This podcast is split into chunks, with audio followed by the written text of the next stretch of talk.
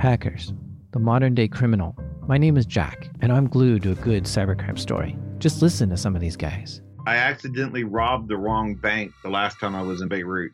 The first time you steal a billion dollars, it's a bit of a rush. After you've kind of done this so many times, it's almost expected. Want to hear the rest of their stories and other true stories from the dark side of the internet? Go listen to the podcast Darknet Diaries.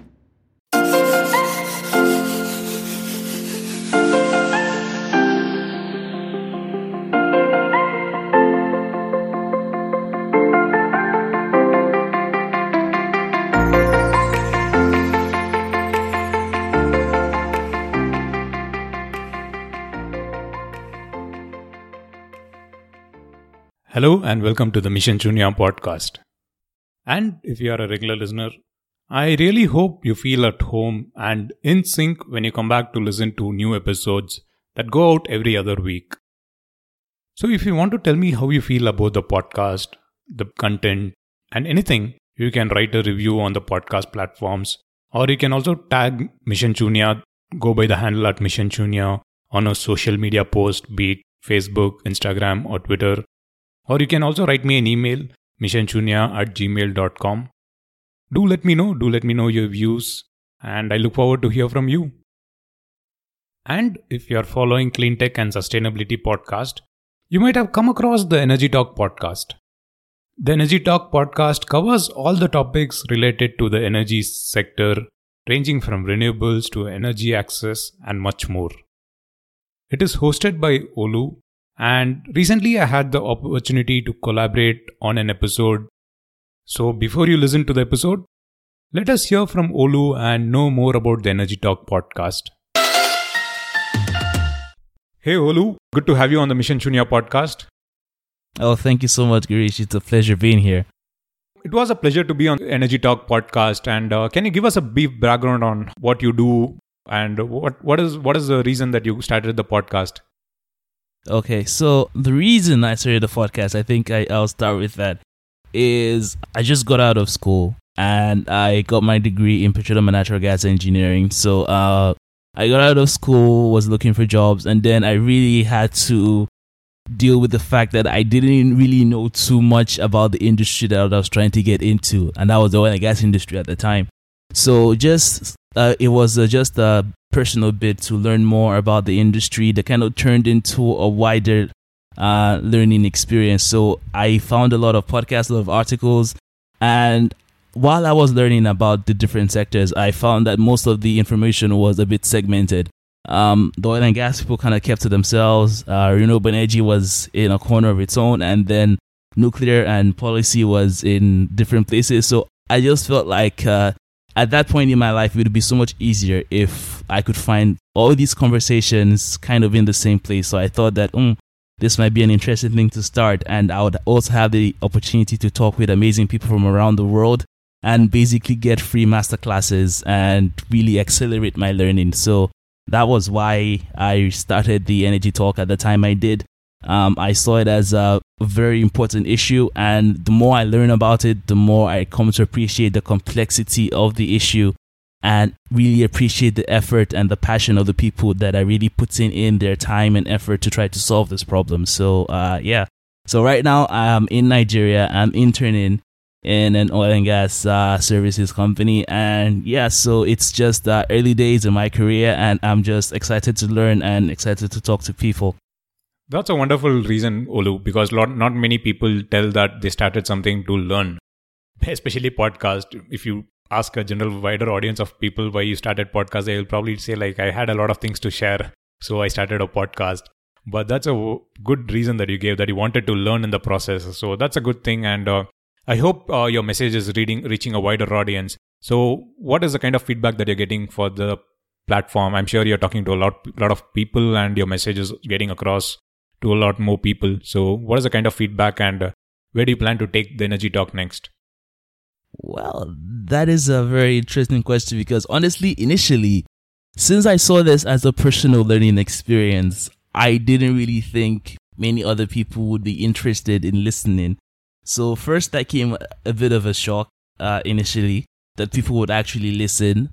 And then it just became uh, a sense of responsibility. Okay, since people are listening now, I have an extra responsibility not just to focus on my own personal learning, but to take the extra step and research more and to actually put in more effort in the production of the podcast. And that has been very demanding. But funny enough, it's been a process that I've genuinely come to really, really love the creation process. And right now it's in a point where um, I've had guests from different countries, different parts of the world, from different sectors, oil and gas, renewables, um, talking about energy policy and energy access issues. And people listening from different parts of the world that I've never met before. And now the Energy Talk has kind of grown into a team of three people who are uh, come from different sectors. So we kind of combine our knowledge to produce a final product.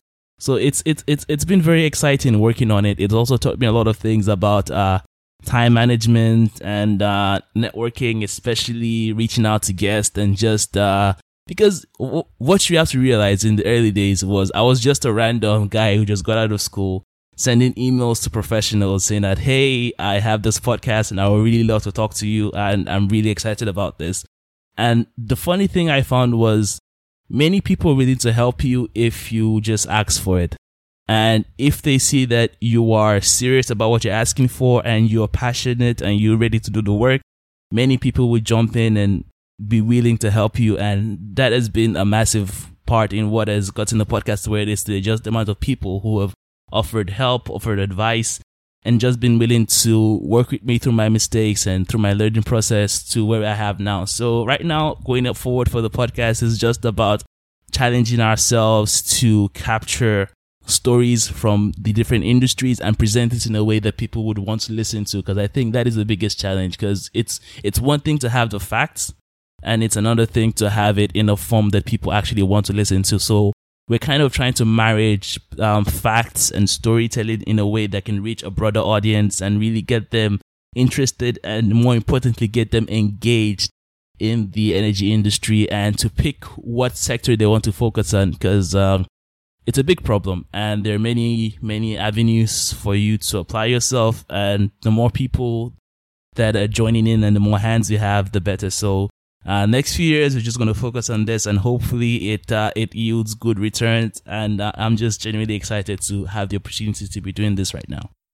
That's fantastic, Olu. And it was really exciting for me to be part of the podcast earlier, and uh, really glad that you took time to do the research and get me on the show, and then ask the right questions. I think it was one of the wonderful interactions that I had with people in the sector. So good luck, good luck with the podcast, and happy to help and happy to spread the message to a wider audience. Thank you so much, Girish. It's a pleasure. It was a pleasure having you on. I always have to overcome some sort of like anxiety every time I reach out to somebody new, but it's always a pleasure when Hackers, the modern day criminal. My name is Jack, and I'm glued to a good cybercrime story. Just listen to some of these guys. I accidentally robbed the wrong bank the last time I was in Beirut. The first time you steal a billion dollars, it's a bit of a rush. After you've kind of done this so many times, it's almost expected. Want to hear the rest of their stories and other true stories from the dark side of the internet? Go listen to the podcast Darknet Diaries. After all the work, the interview turns out great and I learned something and they and they don't feel like they wasted their time. That for me is the is the best reward for uh, the entire process. So thank you so much, and I really look forward to this going out and also reaching your audience on the Mission Shunya po- podcast. And uh, I really uh, appreciate this opportunity. Now, here's a conversation on energy and sustainability in India, as featured on the Energy Talk podcast.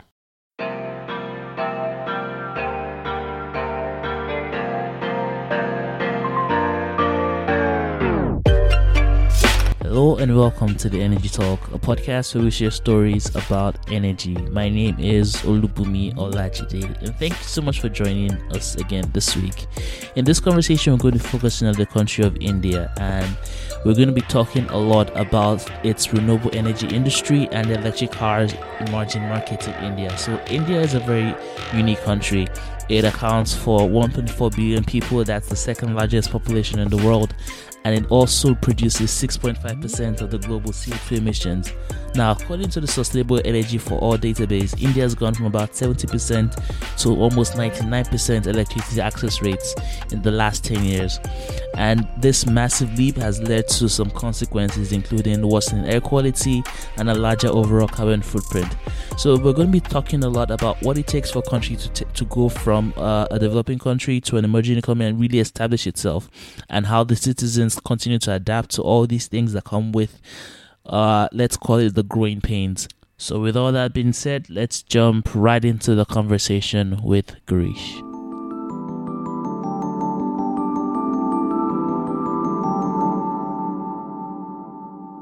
So, I'm Girish Shivakumar. I'm based out of Bangalore in India. I call myself a clean tech evangelist and a professional. For about nine years, I've been in this space. Right after my bachelor's, I joined a solar power developer and right from there until now, I've been in the clean tech space, worked on solar power projects, energy storage, electric vehicles, and uh, covered a lot of things, mostly in India, but also did some work in UK for a bit. And uh, yeah, right now, mostly focused on energy storage and uh, electric vehicles at this point. Okay. So, uh, earlier in your career, you were awarded the Chevening Scholarship and you moved on to do your master's at Cambridge University. So, how much of an impact did that have early on in your career and right now as you keep going forward with the work you're doing? Uh, thanks for bringing that up, Olu. Uh, it was definitely a turning point in my career. Uh, scholarships are given to like early career professionals. They kind of require a two year work experience so when I got Chevening, I had like about four years of work experience.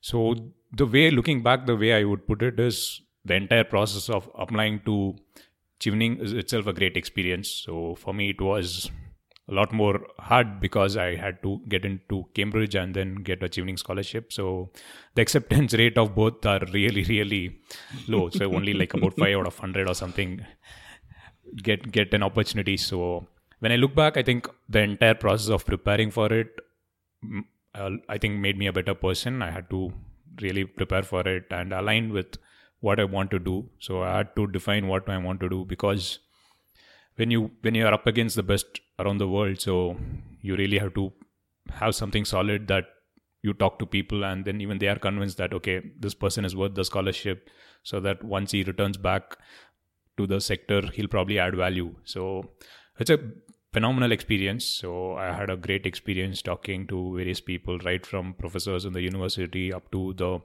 deputy high commissioner in India who interviewed me for the final round. It was a wonderful experience.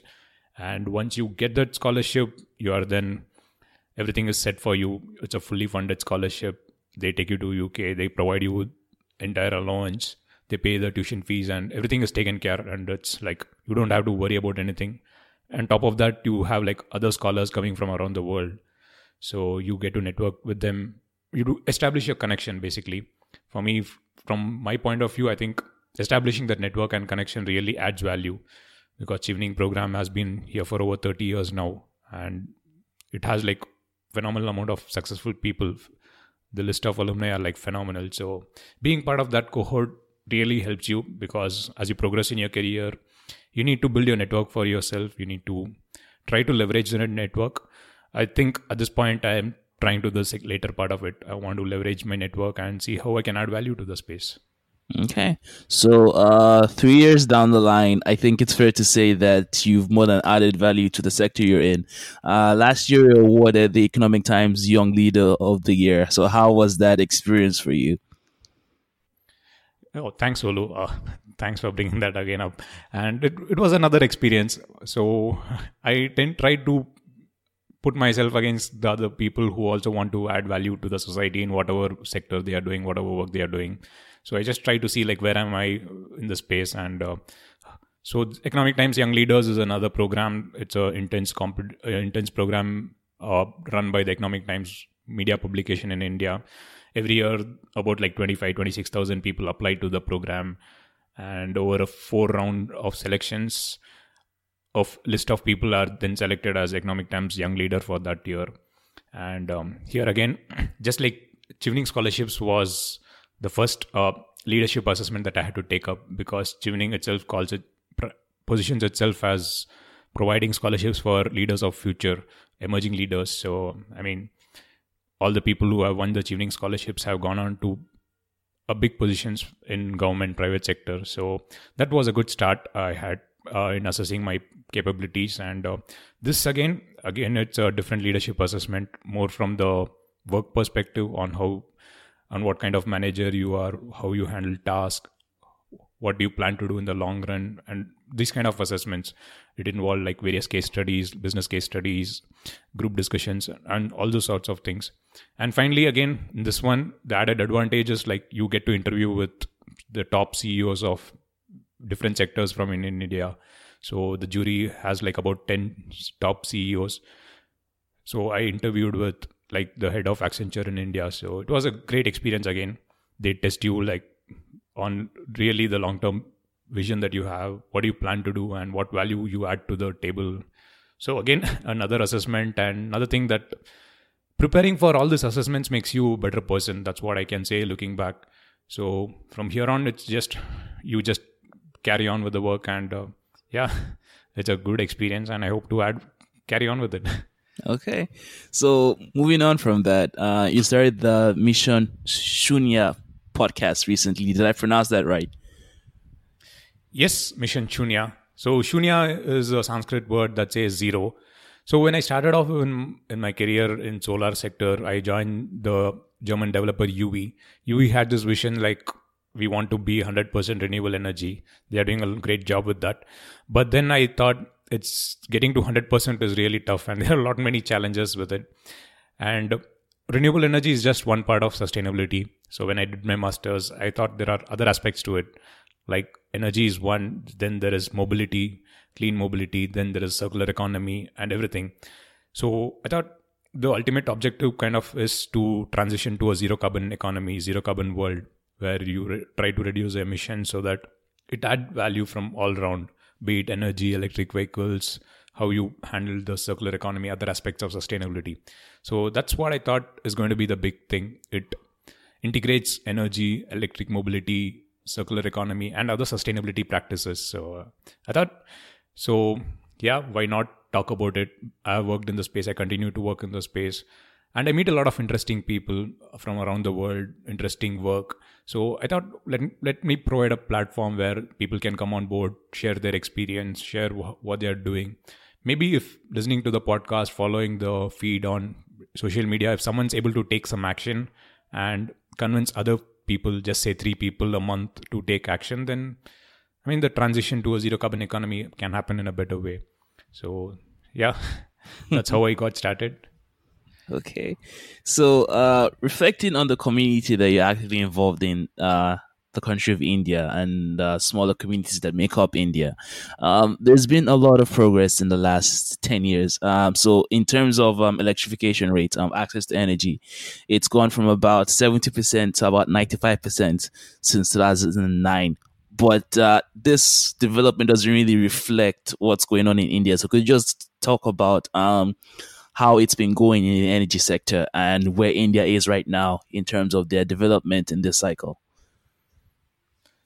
Yeah, that's a valid point that you bring up, and you really get the stats nearly right. So, yes, a decade ago, electricity was around that number. A lot of villages in the remote part of country, India is a big country, and remote corners are in difficult terrains where you couldn't probably lay transmission lines to get electricity there. And people in habitation in those kind of pockets were really low, so there was not much done to those sectors. But over the last few years, uh, especially in the later part of the last decade, electrification rapidly scaled up. One is providing because uh, the previous government got a new the current government in the previous term got a program called Saubhagya. They said like we are going to get all villages electrified. So all the pockets that are not accessible by regular grid connection, they started providing mini grids, uh, solar battery systems, and things like that. So this really brought the electrification rate uh, close to 99%. So the minimum, the small percentage that is missing is in the remote pockets where people staying in small hamlets kind of are not connected. But yeah, I think 100% household level electrification is very soon on the cards. So this is one part of the electricity energy scenario. during the same period, like when I started in 2011, solar prices were pretty high. That was the same globally as well. But then the cost of solar panels started coming down, and India kind of took advantage of that. So we had large scale tenders come up where large international developers came to India and started bidding for those projects. So what it really did was it brought down the cost of power generation low. So today the cost of power generation from a solar or a wind power plant is lower than what the cost of generation is from a thermal power plant. So the large scale ramp up of renewable energy has really brought down the cost of solar. And this is something that I would like to mention is because the large scale auctions like that was seen in India in the last few years, it is unparalleled. I think India was one of the first major economies to bring in this large scale of auction because getting the volumes meant price reduction was possible and uh, setting up infrastructure was also possible although there are small hurdles in getting integration to the grid etc but the prices have really come down so and energy capacity addition has also increased significantly in the last decade mm. wow so I think maybe it kind of adds to the challenge that India has the second largest population in the world at about 1.3 billion people. And when you have these people all scattered up in different parts of the region, I can imagine that that that makes the task very difficult and that needs to have different solutions for different regions.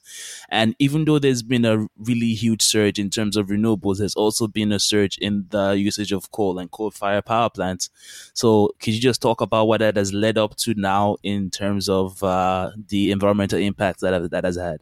Uh, a small correction because when when news from Indian power sector reaches the global audience, I think uh, this figure tends to get a little uh, quoted or misinterpreted, if I could put it that way, because coal power plants, building coal power plants takes a lot of time. Uh, the, the period of construction to commissioning is a long process, right from securing fuel supply to commissioning is a long process. Most of the power plants take more than five years on an average. So, all the power plants that have been commissioned in the last few years were, was something that was sanctioned over 10 years back because of the shortage of coal supply, these plants just couldn't get operational.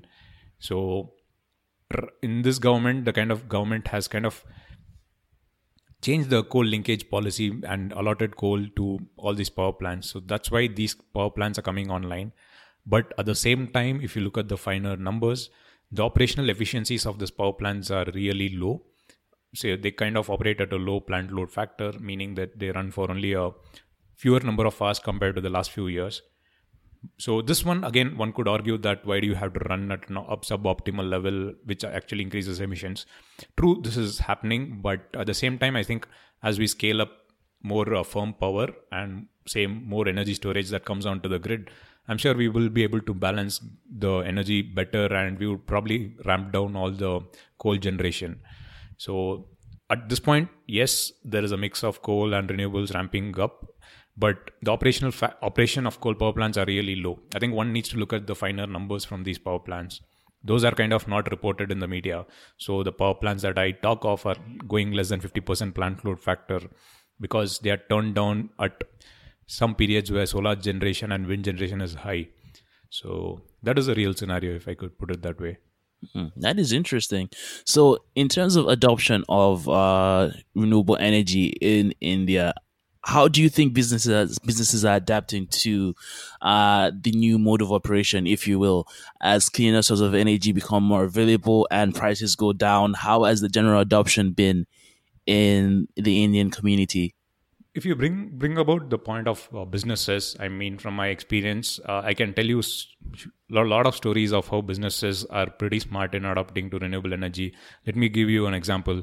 So while working for a, a solar power developer and while i was talking to clients in the there is indian state of tamil nadu this belt is very good for the wind generation tamil nadu state uh, that's on the southern part of india. It's very good it's towards the coast and that belt is very good for wind generation. So, what happened was due to some government policy which provided incentives for investment in wind assets, most of the businesses, most of the textile and other manufacturing businesses actually went on and invested in these windmills. So, they got financial benefit in terms of tax benefits and also got power that they could use for their industry. So this gave them like lower operating cost and also tax benefit, which kind of helped them scale up the business. So there are many success stories. I mean, if most of the windmills that have been installed in the state of Tamil Nadu are owned by businesses, the manufacturing business, the textile industry business. So these people kind of felt there is an added incentive by going green. One is the lower power cost and also the tax benefits that was available. So there are multiple stories like this. So businesses are very sharp. They know their math very well. So when you talk to them, they will tell you each and every part of the electricity component. What is the fixed charge? What is the energy charge? And what what am I paying in terms of taxes for electricity? What is the impact if I have more demand than the sanctioned capacity? So they are very aware of that and that makes business that makes interacting with these people more easy because if you had have a value proposition that you take it to them they are kind of they listen to it they make sharp decisions so i didn't find any problem interacting with these businesses. But of course small scale businesses in small pockets the, who have no experience of this it is a different learning experience educating experience telling them about the benefits of putting a solar plant on their roof or minimizing the diesel generator use by having a battery storage or solar plus diesel combination. So that's a different part but most businesses are in today's in, in today's times are like very well aware of what's happening and uh, they are very well aware so there's no problem with that okay so uh uh one particular sector that I would like to highlight is uh, the transportation sector in India. Since there's so many people and that results in a lot of cars and a lot of uh, need for transportation measures, uh, it's it's fair to say that there's a good opportunity in the country for uh, electric vehicles. So has that been something that has been explored and do you see as something that could be a major factor in the next few years? So India, India in most part of the Western world, uh, sometimes called as the Jugaad nation, Jugaad, or as uh, Professor Jaideep Prabhu from the Cambridge University puts it, frugal innovation. So we look at having some mechanisms where we try to make it better. Like for example, all the last mile mobility in most metros in India, like for example the capital region of Delhi, the mobility is electric. There are small electric rickshaws that ply that connect the metro stations to nearby localities. So this has not grown organically. They have just cropped up from different parts of different pockets of Delhi that are close to metro stations, and there are a lot of uh, electric rickshaws. I mean, it's become so much that even the government is not able to regulate it at this point. Hmm. but of course they are trying to regulate it by having giving them incentives in terms of charging etc but this is something that's cropped up inorganically. So there was no policy for that but just a few rickshaws came on road and people started seeing the benefits of it. So this kind of mobility has definitely picked up. But of course the cost of batteries and other components are a little high compared to the conventional ICE engine, uh, internal combustion engine vehicles. So large scale adoption in terms of four wheelers is not happened, but four wheelers for like fleet operations where taxi companies or cars that ply for corporates they have kind of adopted electric vehicles because they see an added benefit because they ply close to 100 200 kilometers a day and uh, they know by having just one charge in between when they take a break they can they will be able to cover the distance in the electric vehicle. So that's another sector that's picked up. And in recent government policies, government is giving a incentive package for these kind of applications that go for fleet applications and commercial use, where your subsidy, the subsidy for the battery, is capped based on the capacity of battery that is there in the car, which has enabled a lot of fleet operators to buy electric vehicles and operate.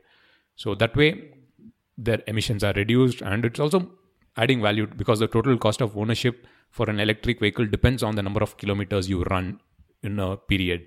Fleet operators like taxis and others run run more kilometers so it makes perfect economic sense and uh, those are the sectors that's really picking up. And public buses electric buses is again something that the cost of ownership would probably add value over a 10 15 year period but the cost of bus is pretty high. So again, government has a set of schemes where they're saying like highly congested cities will probably given added incentives to procure electric buses and operate because most of the transport operations are government run. So there are incentive packages that have been given. So it'll take time to reflect in public mobility at this point. But last mile mobility is kind of sorted out. People are aware like the three wheelers electric three wheelers the tuk tuks are there they're operating and uh, they're give, they're performing well if i can say it that way Hmm. So, so something interesting that you mentioned was that uh, this this kind of adoption of uh, electric vehicle mobility isn't really a direct impact of what the government has done. Just people realizing that there's certain benefits to that. So, um, do you see that as the major driving force to people making decisions? Or how aware are the people of india about uh, climate concerns for instance rather than just uh, making business making decisions based on what's good for business and what's good for economics? So which is the major driving force in in these decisions for regular people not just the government coming up with policies just for regular day-to-day people trying to operate and run their businesses this is an interesting question um, because this is a question that I also ponder from time to time. So, where which is the direction that uh, the country will go and what kind of adoption will be there? But when I talk to people, this is what I realize. So, as a country, when India is moving uh, is on a developing trajectory and when more people are getting better paying jobs so there is always an aspirational part of it where people who who whose per capita whose income levels are going up they would like to live a certain lifestyle. So this lifestyle in a typical household probably involves buying a car. And uh, car for them is a luxury and uh, they would like to buy a car and which is affordable to them. At this point even though if they are even though they are aware that an electric car the operating cost is pretty low cost wise it's still on a higher side. And uh, they would they wouldn't want to shell out that extra money to buy an electric car at this point. That is on a average level. But again the other set of people who are well aware and who can afford that extra buck are buying electric cars. And um, in recent in recent years you in recent months sorry you can see a lot of international players also launching vehicles. So that kind of thing people who are aware about sustainability cleaner mobility are definitely adopting this. And the other other part um, sorry um, the other part that is coming up is again like i said the fleet operation is turning electric. People are aware that they can book a taxi that is electric because electric taxis are also plying so that is something people are cautiously taking making decisions on. But again for an aspirational country it's it's a it's a tough call but um, i'm sure as time progresses as the cost of electric mobility comes down it'll happen and in certain pockets, like in Delhi, for example, there is a rule that bans vehicles of one category, one number plate plying on alternate days. So, because Delhi again kind of hits a peak pollution uh, levels during a certain period of the year, and during that time, people generally are aware. They understand that it's because of the transportation that they are having this issue. Transportation is one cause of it, so they cautiously take call by not driving vehicles during that point in time. So yes, it's happening and it'll just take time. Hmm. Do you think that this is something that it just has to do with the development stage that India is in? I think it's fair to say India is rapidly moving away from the category of what a traditional developing country is to a more established uh, country and economy because um, it's dealing with problems that many cities around the world have also dealt with uh, air pollution and just setting up policies that just protect the environment. As more people start to move get to a certain uh, income threshold they start to care more about many other things that are happening in their general environment. I can give an example of nigeria for instance now. Uh, because the income level for most for most households are very low people just do not care about uh, what the environment looks like because everybody's just so busy about just feeding their families for the next day. And that really shapes the way they think. But as India moves towards um, a more established economy, do you think that this is something that's going to be a lot more focused on in the next few years?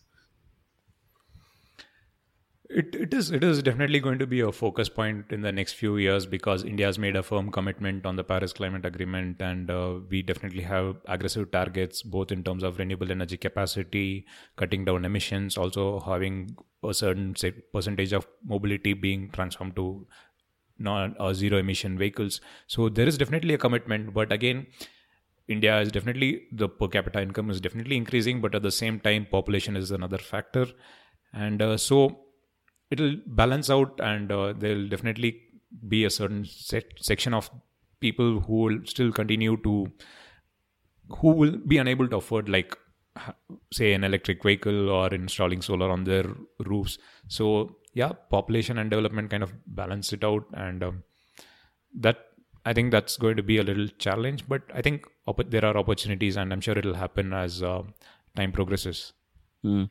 So I have another interesting question, and I apologize because this might not be a very fair question, but you mentioned about moving towards uh, a low carbon economy, and there is there is this argument that I've heard a lot.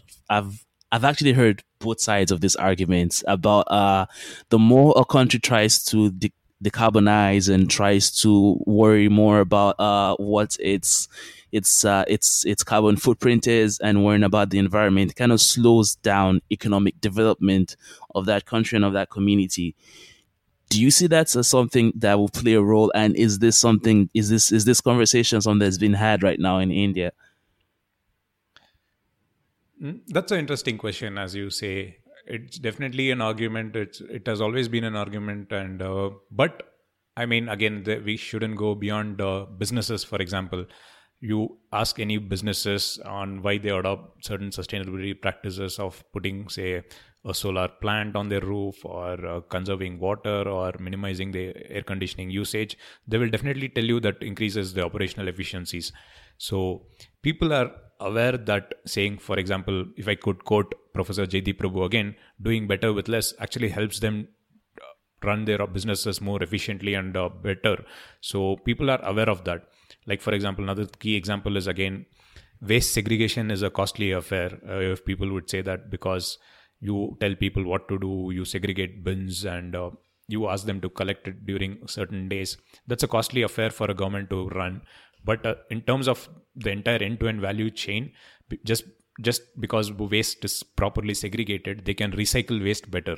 So dry waste can be recycled in a better way and then the wet waste can actually be processed. And uh, there are small, small waste to energy plants coming up in city centers in and around like major metros in bangalore where the waste is processed and you get gas out of it which again is supplied to local facilities like restaurants who use that gas. And uh, so there is this ideology and understanding that's coming up in local governments where they're saying like doing good is also adding value to the entire value chain. And uh, operational wise it's better.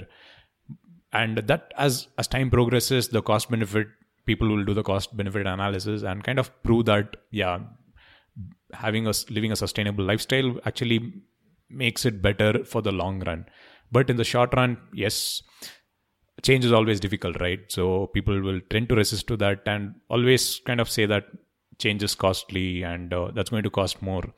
Maybe there is mer- some merit to it but I wouldn't totally agree to that. Mm, okay, so that's that's a fair way to approach this argument. It's a very uh, actionable point of view, but also very manages to be very pragmatic as well. So I, I actually commend you on that stance. Uh, so, what would you say is the biggest challenge for the country of India right now as it moves towards uh, low emissions, low carbon economy, and trying to gear itself more towards renewables than higher em- emission uh, sources of running business. So, what do you think are the major pain points and things that need to be overcome in the next 10, 20 years for India to really be established as a, as a low carbon economy country? The biggest challenges from the infrastructure point of view like for example be it electric mobility or power generation infrastructure has to keep up pace because the next phase of development of solar or wind projects are going to happen in pockets that are little further from the grid. So you need to nail, lay new transmission lines set up new substations and uh, bring those power to the grid connect it to the grid and supply it to other parts. And uh, as you get more more and more renewable generation then you're also adding more uncertainty to the, to the grid that means you can't supply firm power unless you have other sources to balance it out.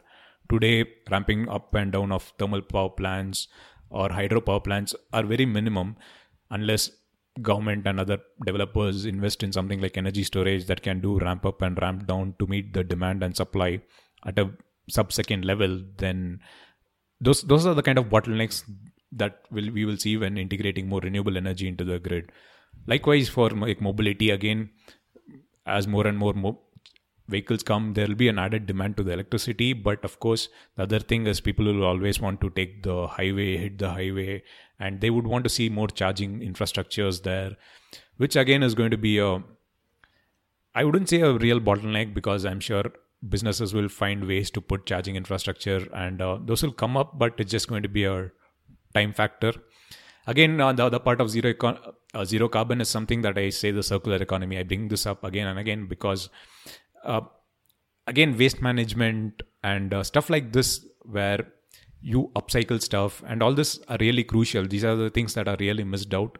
But as city progresses, these are the things that the government also needs to identify and uh, encourage businesses who are running these kind of operations like again I, I can say like in my, in my podcast series i've had like a few entrepreneurs who have come and spoken about how they have converted waste to energy waste to better quality materials by upcycling and stuff like that. So these are also part of the sustainability aspect and the transition to a zero carbon economy. So which again doesn't get the uh, attention as like uh, electric vehicle or renewable energy. But these are also something that needs to be addressed and uh, i'm sure this will happen inorganically but it'll take time one more thing that I would like to ask you, because I think it'd be pretty unfair to, to, let you go from the interview without asking you this. So, after the Chevening Scholarship and uh, being named Young Leader uh, by the Economic Times, um, let's take it back uh, a few years, maybe five, six, seven years ago. And if you meet someone who was in your shoes, just getting out of school, getting their first job, and looking to make an impact in the energy industry or just in the world as general as we face new challenges and we deal with uh, rapid transition. So, what advice would you give someone who wants to get into the industry, the energy industry, and just find the space where they can be impactful and really start working towards solutions? Olu, that's a interesting question, and uh, since you have put me down the line, and I would like to take this moment to say, like again, all this thing that have happened is because I've been really grateful. I've been at the right place at the right time. I kind of made like little decisions, looking back, which were right, but I'm really grateful for like friends, family, and other people who have supported me in this process. So. I definitely thrive on that network of friend, family, and other industry colleagues to go to the next level. So I'm really grateful for that. I would like to thank people who have been part of my journey so far. And this question is perfectly leads me to I can still imagine the day when uh, I can still think of the day when I went to this company juwi. Uh, I was just passing out of bachelor's. I had like a couple of other offers. I go to this uh, room where the head of the company, Mr. Rajesh Bhatt, uh, is giving an introduction about the company and what they do and stuff like that. The one thing that he told me was like Bangalore being the hub for information technology in India. He just told me this like renewable energy in 2011 was somewhere like 20 years where IT was. Like inform- information technology in the 1990s is equal to renewable energy in 2011. So he just said like 20 years later, renewable energy will be in a place where IT was two two decades back. So that thought of like, okay, I'm going to enter a sector that's going to be the future but it will take time. I need to work towards it. So that was a thought that got into my mind at that point, and I think I have never looked back from that. So people have to be fortunate to meet people like that and get into opportunities like that. But I'm sure if you get if you just put your work towards it, I'm sure you'll meet the right people and you can take it forward from there. Mm. Okay, so thank you so much. So, uh, is is is there anything else that you want to share regarding uh where India is, where it's going, or just a commentary about the world? Lots of interesting things have been happening in uh, the climate change discussion and renewable energy. So, is there anything that has piqued your interest in the past few weeks or months about uh, the global conversation? There are a lot of things happening, and again, India is not an isolated case. The other thing that uh, uh, thinking of global events I think the extreme weather events is something that comes to mind every now and then. Recently, after uh, the Brazil forest fires, we saw Australia's bushfires, and all these events kind of reinforce something that climate change and uh, is something that's not a local issue. So everything is a connected issue. So no matter where you are, you just learn from everyone else, collaborate with international companies, international partners, and work towards it. It's not an isolated issue that like for example india working isolated or people in africa doing it in an isolated way. Because i'm sure like africa is going to see the highest development rate in the next decade. So if they are not sustainable if that is not in a sustainable fashion then i'm sure the repercussions are going to be throughout the world. So it's a global phenomenon that we are trying to address. And i'm sure like medium like yours medium like mine will probably get more people involved and probably spread message to a larger audience. And i hope we continue to do that. No matter what i think we should collaborate on all such platforms and take the message to the people and uh, make them aware of the facts.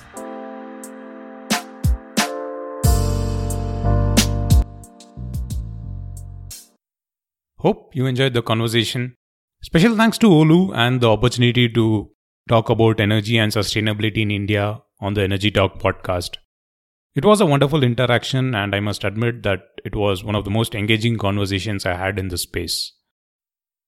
The main reason why I run Mission Shunya is to have a positive impact on the planet, be a positive catalyst, and enable people and businesses have a positive impact through their work. Of course, in the process, I get to connect with wonderful people from around the world, people like Olu who are very passionate in what they do. So I'm really grateful for that. You can connect with Olu and subscribe to the Energy Talk podcast.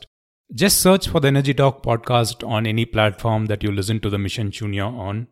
Of course, the links to connect will be available in the show notes section for this episode, so please do check that.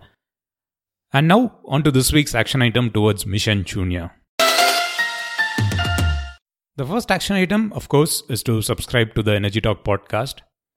The second item is to share a suggestion, a topic, a guest recommendation for a future podcast. It could be a guest, it could be a topic, because I'm sure you would come across people, passionate people who are working in this space. And if you think their work has to reach a wider audience, please let me know. And through the medium, I'm sure their work will reach a wider audience. So do drop me an email, missionshunya at gmail.com or of course, you can tag the person and their work on the social media platforms. Again, the handle is at Mission Shunya. So I will look forward to hear your recommendations. And as always, if you like the show, do spread the word. Just a small help of sharing the episode link to three people in your network will go a long way in the show's discoverability. It takes just about 30 seconds to do that. So, with that, this is Girish, and as always, thank you for listening.